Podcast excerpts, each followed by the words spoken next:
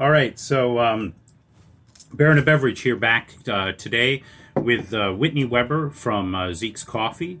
Um, and I know a lot of our listeners have, uh, other than when we first launched, it's all been different types of alcoholic beverage. Uh, but uh, many people don't know that I have a lot of coffee in my background. And that's actually why on our website there's big coffee beans as part of our banner.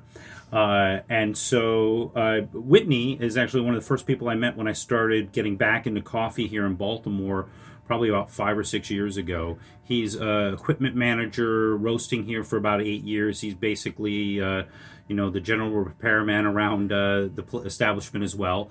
And we had a, a, a, quick affinity for a love of coffee. Um, and one of the things I I have always loved about Zeke's is, from my mind, they always strive to get it right, where there is a certain amount of uh, you know science that they always adhere to, but they never forget that coffee comes from a place of passion and artistry. I can tell because they have like f- where we're sitting, which is not very picturesque, but they have four beautiful coffee bags. And anybody who takes time, oh, and, and more behind me, I didn't see. Uh, no eyes in the back of my head yet. I'm not a dad. Um, but there, anybody who takes that much time to put work into the coffee bags, you know they're putting a lot of passion into the product, and that's one of the things I've always loved about what you guys have done here, Whitney. I always when when a farm comes through with a bag that they've hand painted, you think, man, they care. Mhm. Uh, sometimes it doesn't matter for the flavor, but Right. it often does. Oh, good. So, uh, so we're starting uh, kind of a, not a hard and fast regular series. We we're talking generally. We're thinking four to eight times in a year, based upon what's going on and what's happening. Um, and uh, and and I know uh, that it's what ninety five degrees today. It's hot. Yeah. It's hot.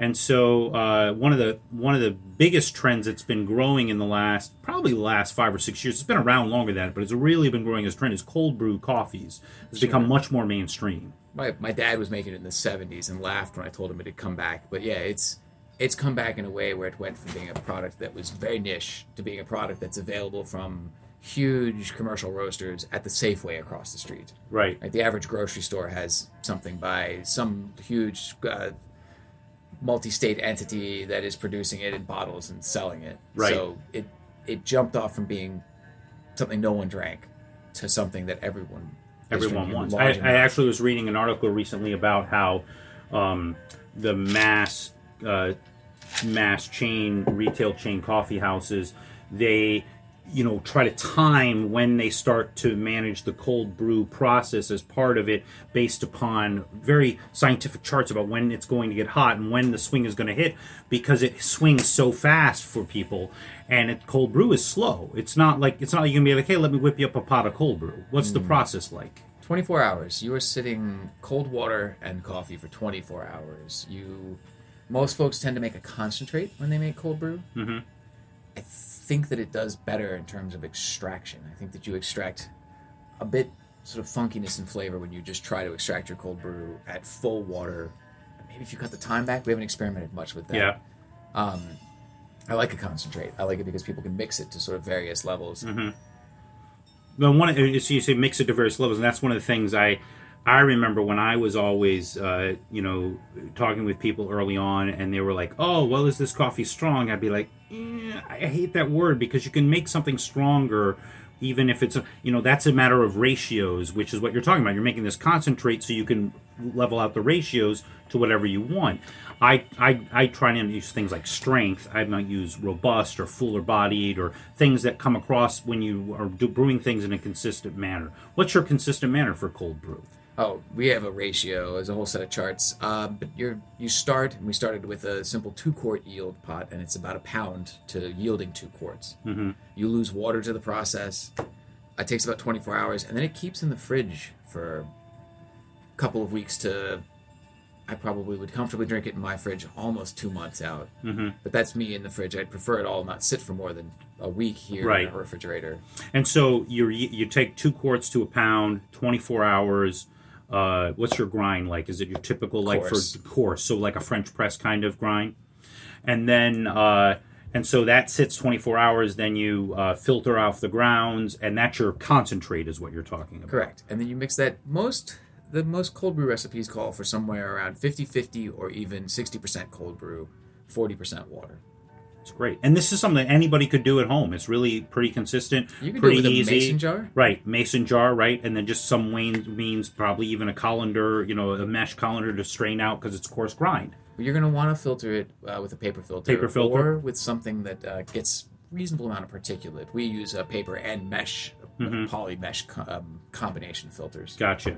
because what happens is the grounds that stay in the cold brew eventually start to over extract. So you want to make sure you get all those particulates You want to get a decent little chunk of the particulate, or it overextracts and starts to become bitter. Right. Coffee that sits cold in water for long enough eventually overleaches a whole bunch of acids and other weird sort of flavors that you're not into. Right.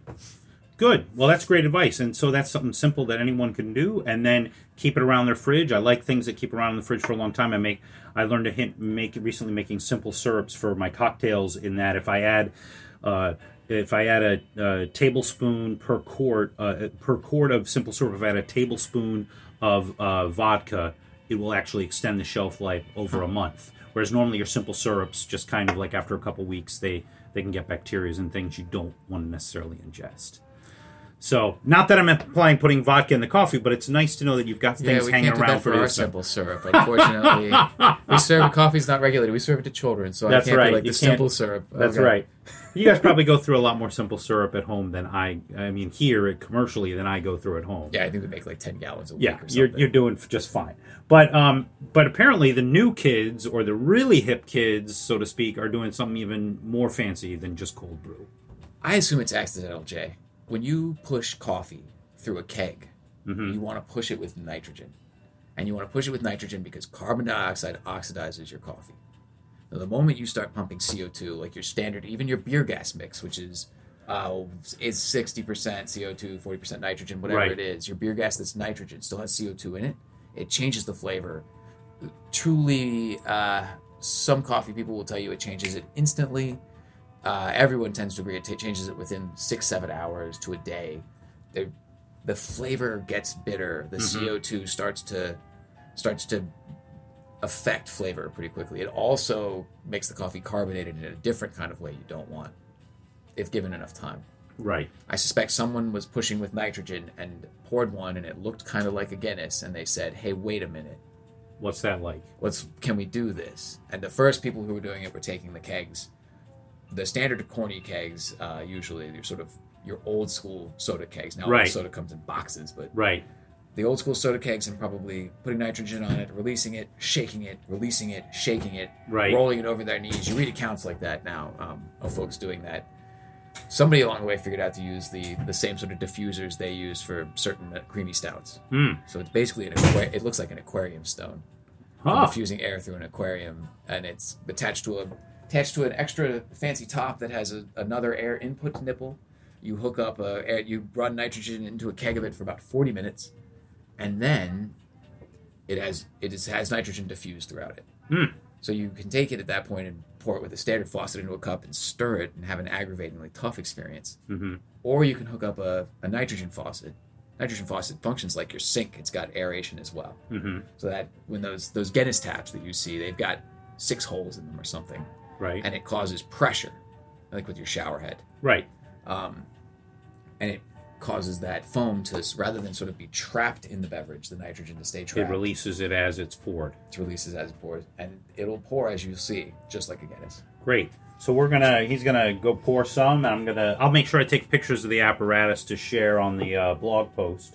This is And, uh, farmers market rig right here. Right. So Well, he was talking to me earlier about how they even had hoped to maybe do bottling, but with craft beer uh, having taken off and exploded, a lot of the beer brewers aren't willing to give up the time off of their lines for their nitrous beer products to this type of experimental thing with uh, coffee.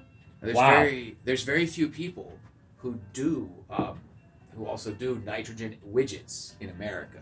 Oh wow! Right, so that's another thing. There's not a ton of canneries that have those sort of facilities. And you Right. have to get in on a production run. The production runs are months and months out. Right. I, I mean, like even with uh, Guinness, you know, moving their cannery down the road, so to speak, from here, I doubt you'd ever be able to talk to them to get on their line. And they are the ones who have that kind of widgetry.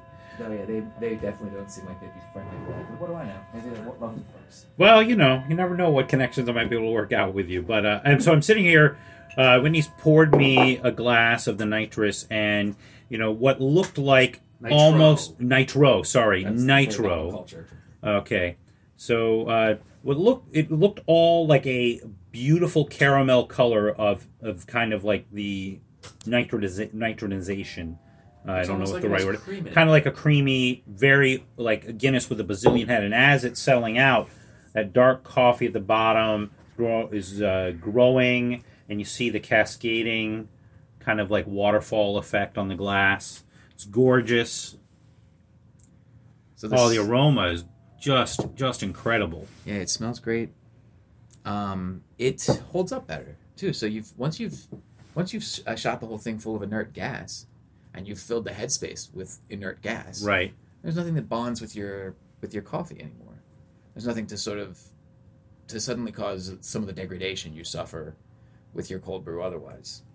Um, it's it's great. There are there are cans of it available. I've seen them, though we don't make them. Sadly, there's Mhm. also available at a number of retailers. We sell it at our cafe. We sell it now at our farmers markets. Um, I can't think of anyone off the top of my head otherwise who has the nitro on tap. But Yeah. it's it's certainly any trendy coffee place is carrying it, or they're going to be. Going to be. It's got lovely like kind of chocolate and caramel nose notes. Uh, this is a five bean blend. Five here. bean blend. Yeah, definitely. Mm.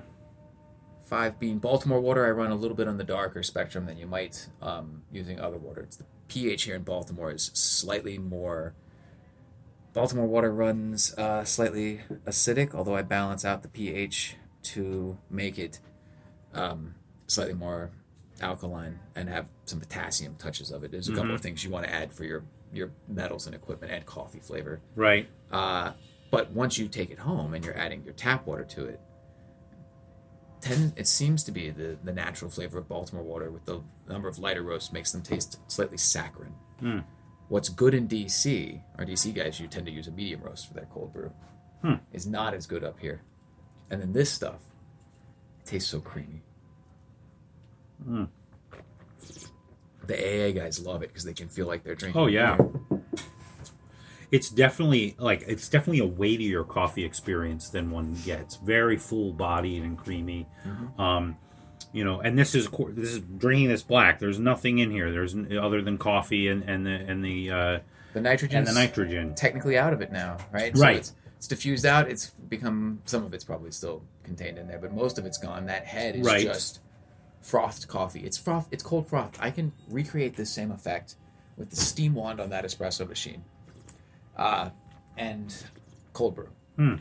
I could make cold brew coffee Good froth, look it. like this. but it's be hot. It'd be weird. hot for one thing, and that would change the nature of the flavor. But that's so this that's what this is. This is froth or crema. Yeah, it- Um, but it tastes like a Guinness head. I mean, it's It the does. closest thing I can come up It, it, well, I can see that, except it. I mean, it's clearly not. It doesn't have those multi notes that you would get in Guinness. It, it has like it's. It would be like extracting all of those from your Guinness and just getting its coffee and its mocha notes, yeah, um, and little bits that. of toffee in it. Um, wow, I can see why people like this because it's it's also the nice the nice thing about this is I've done cold brew at home. I've always found cold brew finishes rather quickly. Uh, it doesn't linger on one's palate. This really lingers on your palate, yeah, this sticks um, around, which sure. is really nice. Like I'm still enjoying it, and I've only had two sips, so it's the kind of thing that you could, you know. Granted, if we were outside right now with 95 degrees, it's going to warm up. But here, you know, indoors, uh, it's going to stay chilled and enjoyable easily for for a good while. It actually tastes good over ice Mhm. too. So it's it's a thing you could pour over ice. People definitely do Sure, sure, the nitro cold brew. It uh, it doesn't cascade as well as just as right. you would expect. You can always, you know, you could go, uh, you know, into the world of spirits and just put like a big rod of ice or something in, you know, so you'd still get that effect uh, down the sides. But it is gorgeous.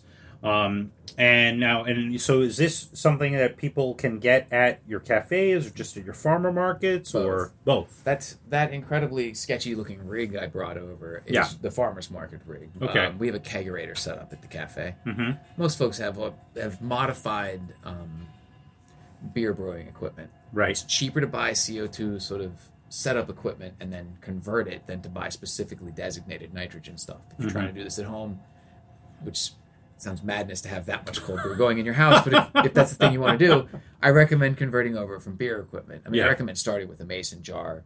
And if you like that, getting either a toddy or if you have the money to spend on it, go ahead and buy yourself the Hario, the slow drip cold brew Mhm. system that has that looks so fancy, Right. but that is three hundred dollars. And Right. Hario will argue makes a superior cold brew. I'm not sure. I, they're Japanese. They make a fine point. Um, it looks amazing, yeah. But it's you could use a mason jar or a forty dollar toddy. I mean, I've always I've always thought uh, sometimes it's the amount, uh, it- just like when I make uh, music, you know, there's a certain amount of effort once you get into the high percentages of say pure beauty. If you're like at 95%, the amount of effort it takes to get from 95% to 6% is much greater than it took to go from 90 to 95%. And then as you keep getting closer and closer to 100%, it takes more effort and more energy and one for everyday drinking always has to wonder how much is worth it. And the same thing goes with say coffee brewing. Once you get to a certain point everybody has their own dollar budget amount and time. How much mm-hmm. time do i have? How much money do i have to put in to making my morning perfect cup of coffee or cold brew etc and it's finding that balance for each person that's appropriate Yeah, sure. So- Not everyone's grinding their coffee by hand with a crank at home like I am, and I Right. don't judge them for it. Right. right. No, everybody has their own method that works for them and the, I mean I feel that the biggest the biggest push from from my end is if you can convince people to go from you know pre-ground to whole bean and grind it themselves that's like amen that's the number one first thing to make it a better coffee experience Someone asked me that in a, a brewing methods class. What's the one thing you recommend? I was like, get a grinder, get a grinder, please, yes get a grinder. Uh, amen. That's the first thing. And then after that, it all becomes things like, well, what's the freshness of the coffee, getting a better consistent temperature brew for your coffee, um, and finding those different methods. And I find it's everyone thing everybody's different. For myself, I mean, when I'm getting up every morning and I have to take care of the, the cats and the dogs in the morning, everything else, I don't have time to go through French press, which I love and is one of those coffee experiences I adore. But I just don't do that Monday through Friday because I just don't have the time. You know, if I do, I do it on my vacation. I do it on my weekends. But, but uh, I, I personally think everybody's got a different the- judge Why I'm in the coffee industry. because you don't have to do all that, right? no, I do take all the time, and I do. I have to I have kids to prep for school and lunches to pack, but Right. there's that few minutes where it's worth it for me, and it's probably it clearly why I'm where I am. right. It's worth it for me. I hand crank the grinder. I fire up the French press. I drink something. I often take notes about it. Um, And that's clearly why you you are doing what you're doing. the note taking started, I think, after I started doing what I'm doing. but yes, it, it- but I test things in my own kitchen because Sure. I know what everything tastes like. well and that's and that's honestly the only way to do things critically at any point i mean uh, the only way anybody learns something is taking conscious uh, focus about what it is they're doing and what the result is and then yes then at a certain point one can determine when you do things where hey ryan good to see you Great to see you, Jay. Uh-oh, Ryan's Yep. podcast. ryan's popping in in the Oh, podcast here Sorry. it's all right What's your podcast? passing through um, but once uh, but but that's how you learn and that's how then you, you don't make the same mistakes and that's how you learn well humidity affects this you know and uh, grind level affects that and then you don't need to the next time perhaps you pick up you know your kenyan double a or honduras or whatever you already have learned a few things and you know where to go at the beginning versus go through steps 1 through 5 10 or 20 I've gotten better at just looking at the beans and saying, let's roast this to that temperature. Exactly. And start at a much narrower range than we used to. I, when I first started doing it, we'd roasted a pretty broad, broad spectrum, anything new that came in. Well, I mean that, and that's, and that. I guess that's why I came to you to do this podcast is because I knew from our conversations you took that kind of effort and critical. So I'm looking forward to future uh, series. I know we talked about things like you've got um, you've got new uh, fis- new cafe opening up or a We new new cafe opening up, or a new space rather for Right. our current cafe. okay, and that's July Uh, August? Let's call it September. To September. Be Let's let's the by the fall. by the fall, and we may or may not initially have what the goal is to have a roast to order setup in there. Right. So to have one pound roasters, quite a few of them that roast all the coffee in house for this facility, hmm and then also to be able to roast you a pound. Let's say you want to try the, particularly like right now, the Sidamo Hauluso uh, at a different temperature. Mm-hmm. Because I'm roasting it very light because it's so fruity and delightful. You could, you could come in and make a special order. You'd be like, hey, I've had it light. I'd like to try it. You know, five degrees darker. You know, can you? correct. And you'd be like, yeah, we'll make you a pound. Blah blah blah, and then do it to order. The, yeah, we intend to have a roast to order in there. kind of the thing I do for myself at home with my own roaster with my notes. I go, well, I had it. Let's inch it up here. Let's do that.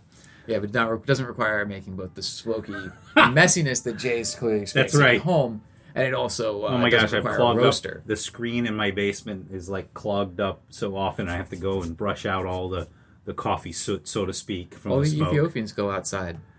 Uh, I could do that. They roast on a gas grill. Most Ethiopians, the only people I know who grow coffee, the region, uh, nation that grows coffee, where people also drink the coffee from there, and there's a long history of it. So you'll meet immigrants here, and they'll say they'll come in to buy coffee. We have quite a few, um, and they roast on a skillet in the backyard on a gas grill. Hmm. Or I'll- I now no one uses a wood grill anymore, but it's there's a tradition of roasting coffee, and people go outside because it's smoky. Yeah. it's messy. Yeah, it is. That's the only. Actually, Ethiopians are the only coffees that have ever caught had the shaft catch on fire in my roaster too. Um, yeah, which is always fun. They're laden with sugars, which we'll talk about at some yeah point. They- but but yeah so stuff. so we're looking forward to, to talking about that project as it comes online. We'll also look forward to tasting some you know more traditional style you know warm hot coffees uh, as certain beans come in or whatever. Um, and i know uh, we'll probably do some sort of holiday edition at some point. Um, the holidays. yes. So uh, but I, re- I really appreciated this time with you today whitney. I'm looking forward to coming back Yeah, again and uh, enjoy, i Thanks, know you're Jay. on vacation soon so i hope you enjoy that I will. I'll kiss my mother. all It'll right Delightful. very good cheers Cheers.